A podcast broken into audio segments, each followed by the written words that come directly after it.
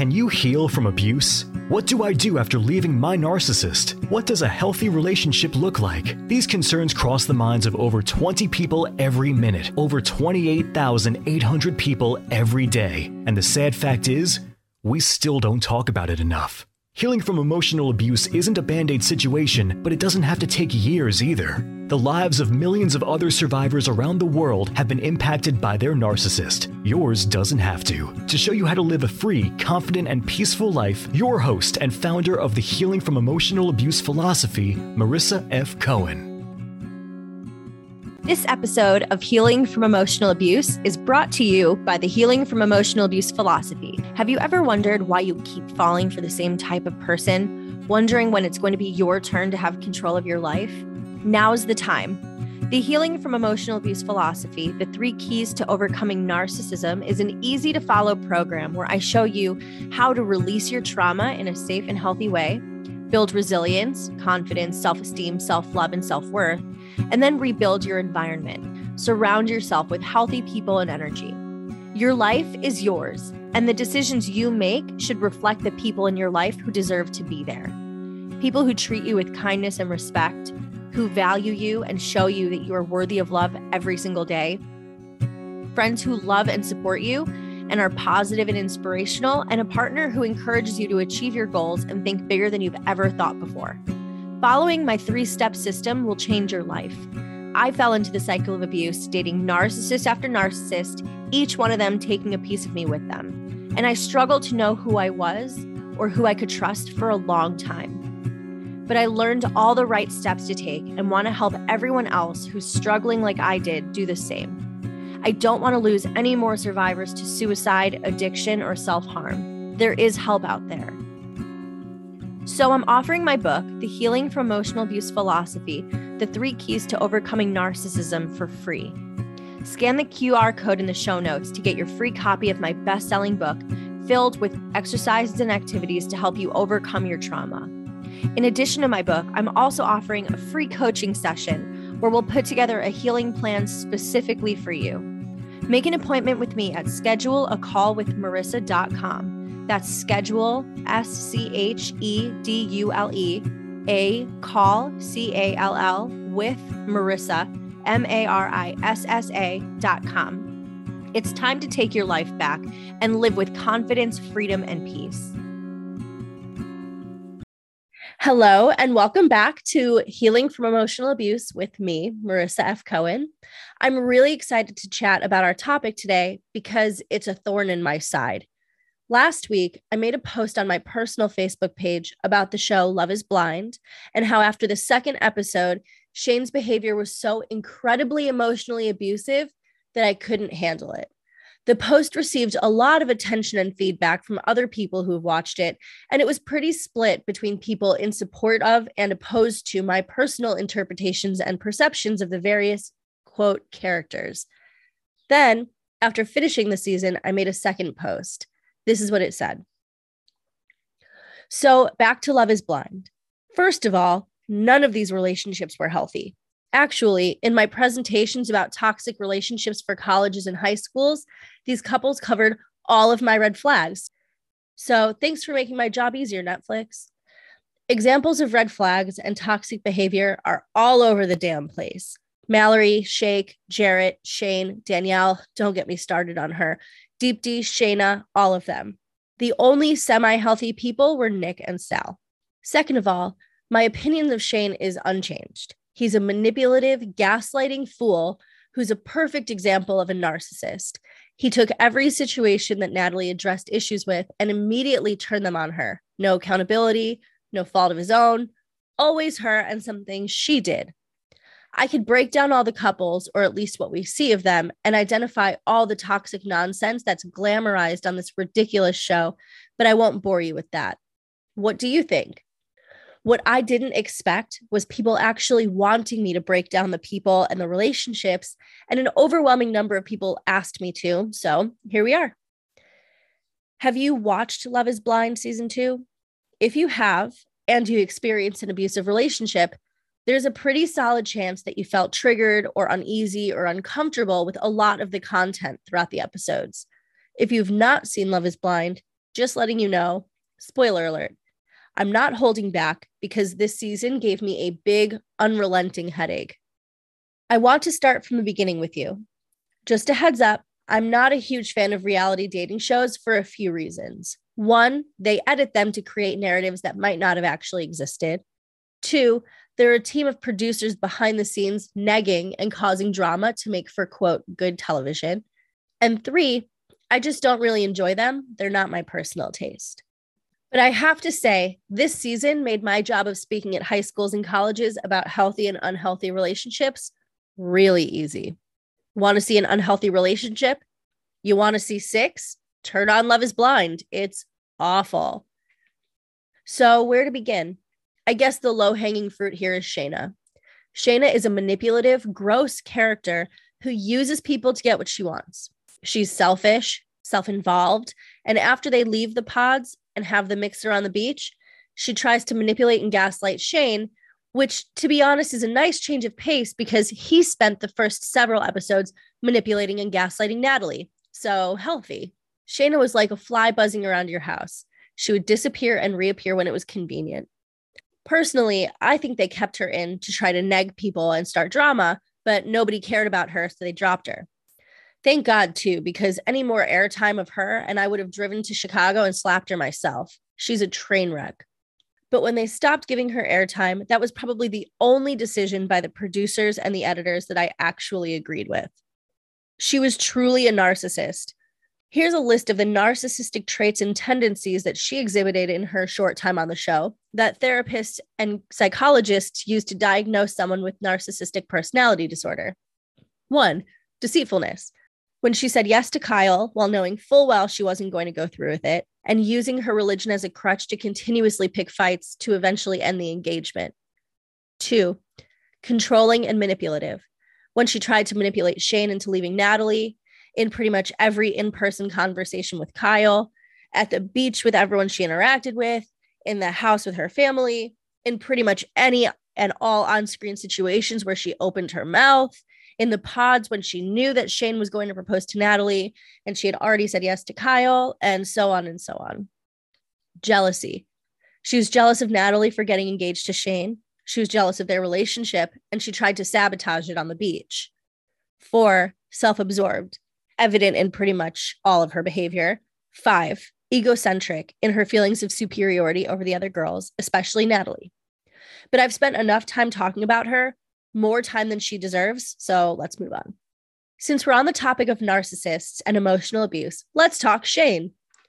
Shane has had an interesting presence on social media, and by that I mean he's been slammed from all corners of the country, identifying his narcissistic and manipulative behavior. There were entire posts identifying all the emotional abuse spewing from his mouth and validating people who were triggered by his words and his behavior. It all started in the pods. In the first episode, Shane went into the pod and was expecting a date with Shayna. He even went as far as to say that she was who he was hoping for, but instead it was Natalie.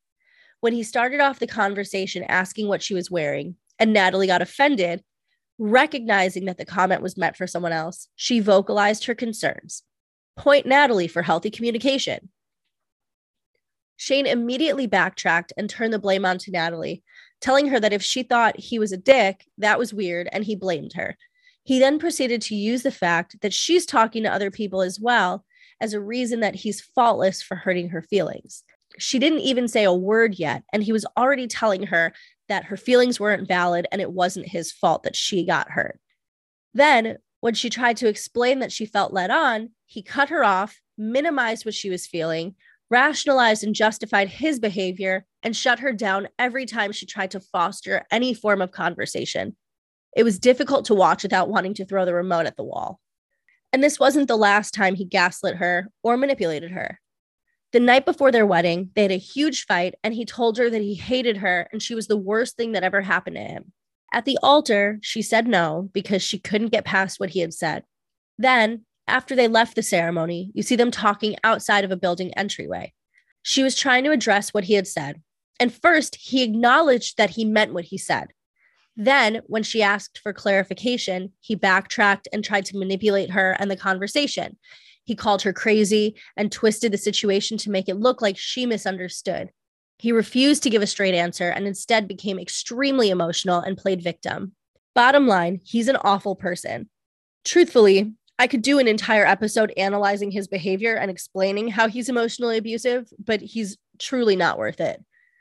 So let's play the same game that we played with Shayna. How many criteria does Shane fit using the qualities therapists and psychologists use to identify na- narcissistic personality disorder? One, hostile and defensive when addressed about issues. Two, he blames others, also known as gaslighting. He misdirects the situation so the other person is always at fault.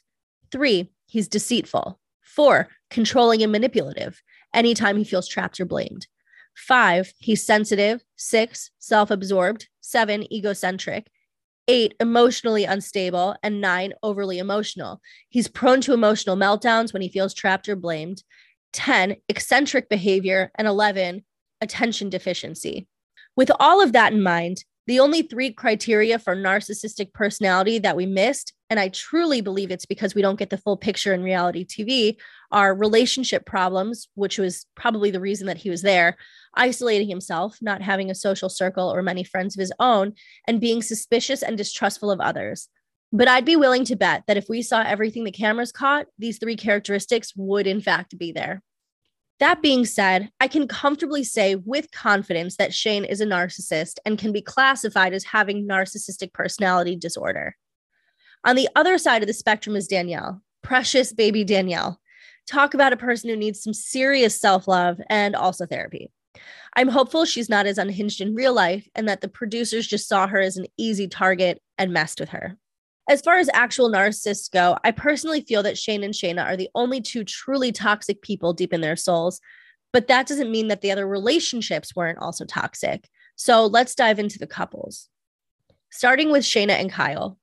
Kyle didn't have a chance from the beginning. The producers were clearly trying to recreate the Jess Mark situation from season one. Shayna, who presents as a very vain person from the beginning, reluctantly said yes to Kyle's proposal. Then after meeting him, didn't give him a chance. She blew him off in Mexico, refused to try, and then proceeds to pursue Shane, even though he had a fiance. She mistreated Kyle, ignored him, refused to communicate with him in any way, and did not take him seriously. The poor guy tried. He even went as far as to offer giving Christianity a chance in an effort to support her, which could be considered spiritual abuse. But her mind was made up from the beginning. She used him as a way to have the opportunity to interact with Shane. And to be honest, I personally wish they ended up together. Let those two out narcissist each other. Next, let's evaluate Sal and Mallory.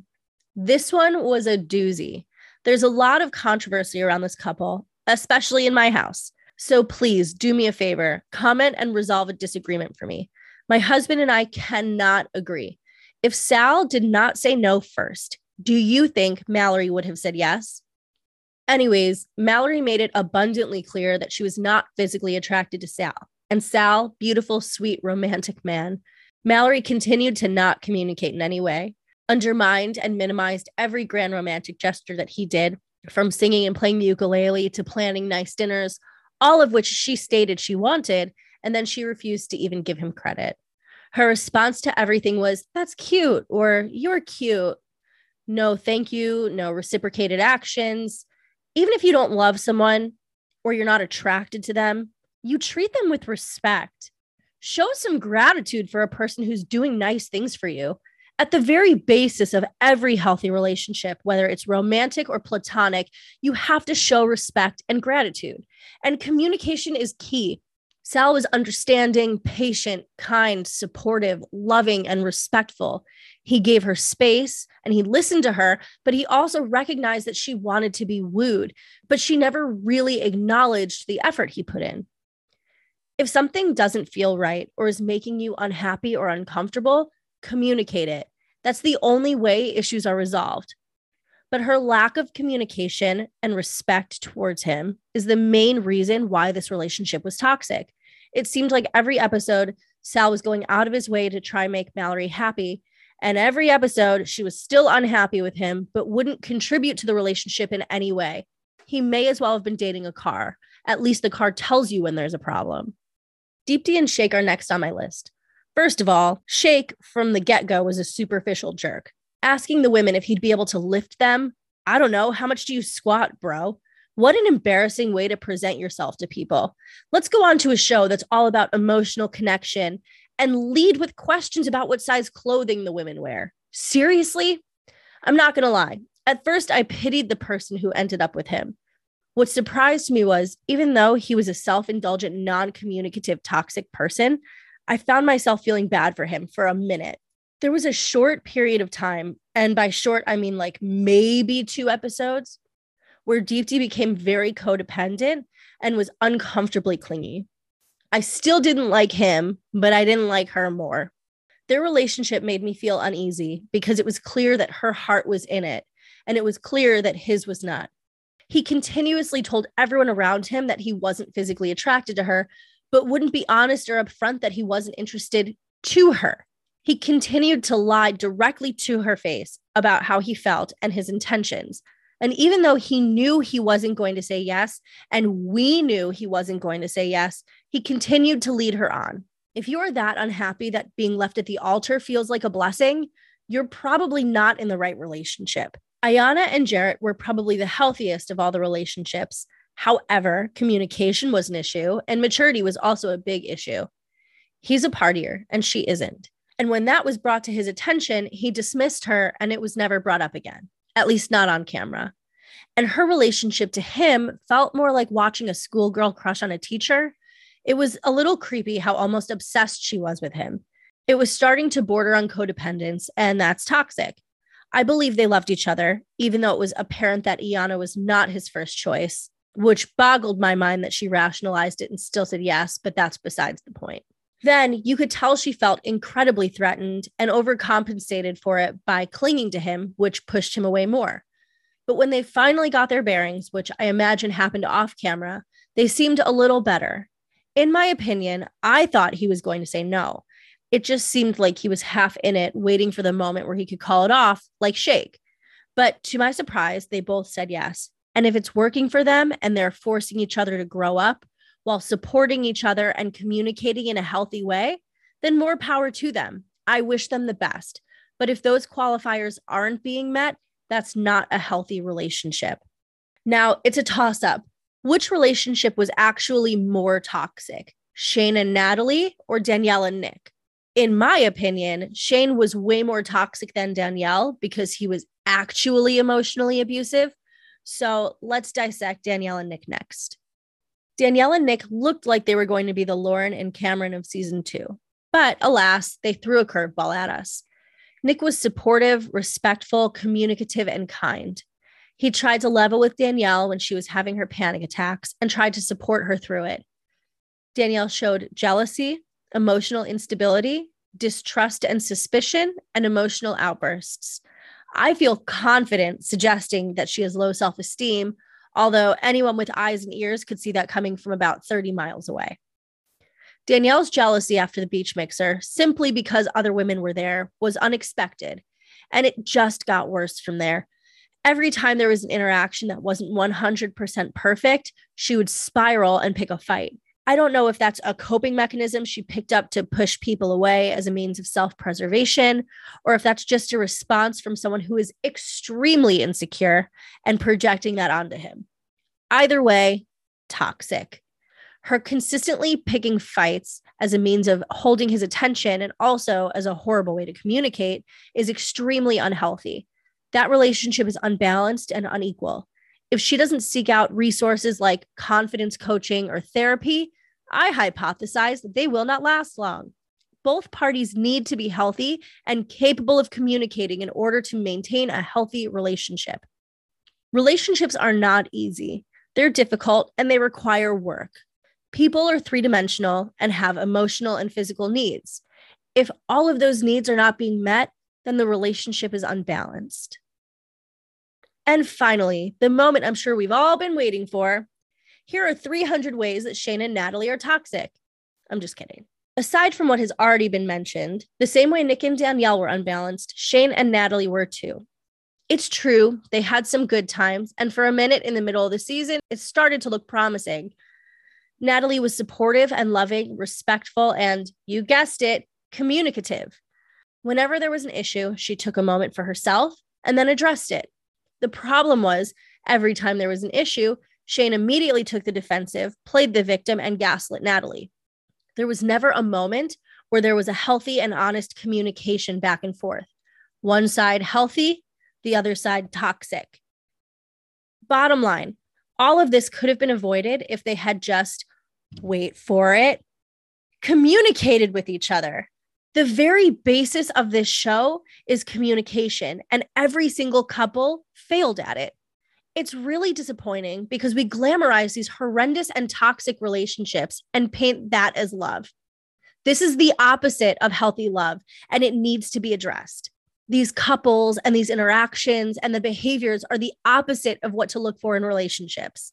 And the problem is we as people absorb so much of what we expect in relationships from movies and television. My hope is that everyone who watched this show saw these red flags and thought, oof, that's not good. But I doubt it because the same people watched the show You and romanticized Dan's stalking as flattering. The keys to a healthy relationship are support, respect, communication, and honesty and trust. If you're in a relationship and any of these pieces are missing, I urge you to acknowledge it, try and fix it, or leave. Any relationship missing any one of these key elements is not healthy. If you don't feel supported, respected, validated, and safe, then you are not in the right relationship. I'm sorry for being so blunt, but if we're going to glorify unhealthy relationships on T V and learn to expect that we're going to be treated that way, then my goal is to be louder and more straightforward. Everyone deserves healthy and fulfilling love. So set your standards and don't let anyone make you question yourself. Thank you so much for tuning in and listening to the Healing from Emotional Abuse podcast today. Before you go, it's important that you know that what you're feeling is normal. Everyone responds to trauma, narcissism, and abuse differently. Our brains go into survival mode to protect us from harm. But I want to make sure you know that you're not alone. I'm here, and I want to brainstorm ways that I can help ease your healing journey. Imagine you're standing on a cliff, and on the other side of a deep canyon is the life that you dream of, a partner who connects with you, supports you, and empowers you, and makes you laugh and smile, a life filled with freedom, confidence, and peace, good friendships, strong relationships. I've been where you are now. I've been standing on that edge, dreaming of the life that I have now. And I built the bridge between where you are and that dream that seems unreachable. I've walked this path with thousands of survivors who live a free, confident, and peaceful life now. Let's walk this path together. If you enjoyed this podcast, you have to check out www.marissafaycohen.com backslash private dash coaching. That's www.marissafaycohen.com backslash private dash coaching. Marissa would love to develop a made-for-you healing plan to heal from emotional abuse. She does all the work and you just show up. Stop feeling stuck, alone, and hurt and live a free, confident, and peaceful life. Don't forget to subscribe to the Healing from Emotional Abuse podcast and follow us on Facebook at www.facebook.com backslash Marissa F. Cohen and Instagram at marissa.fay.cohen. We'd love to see you there.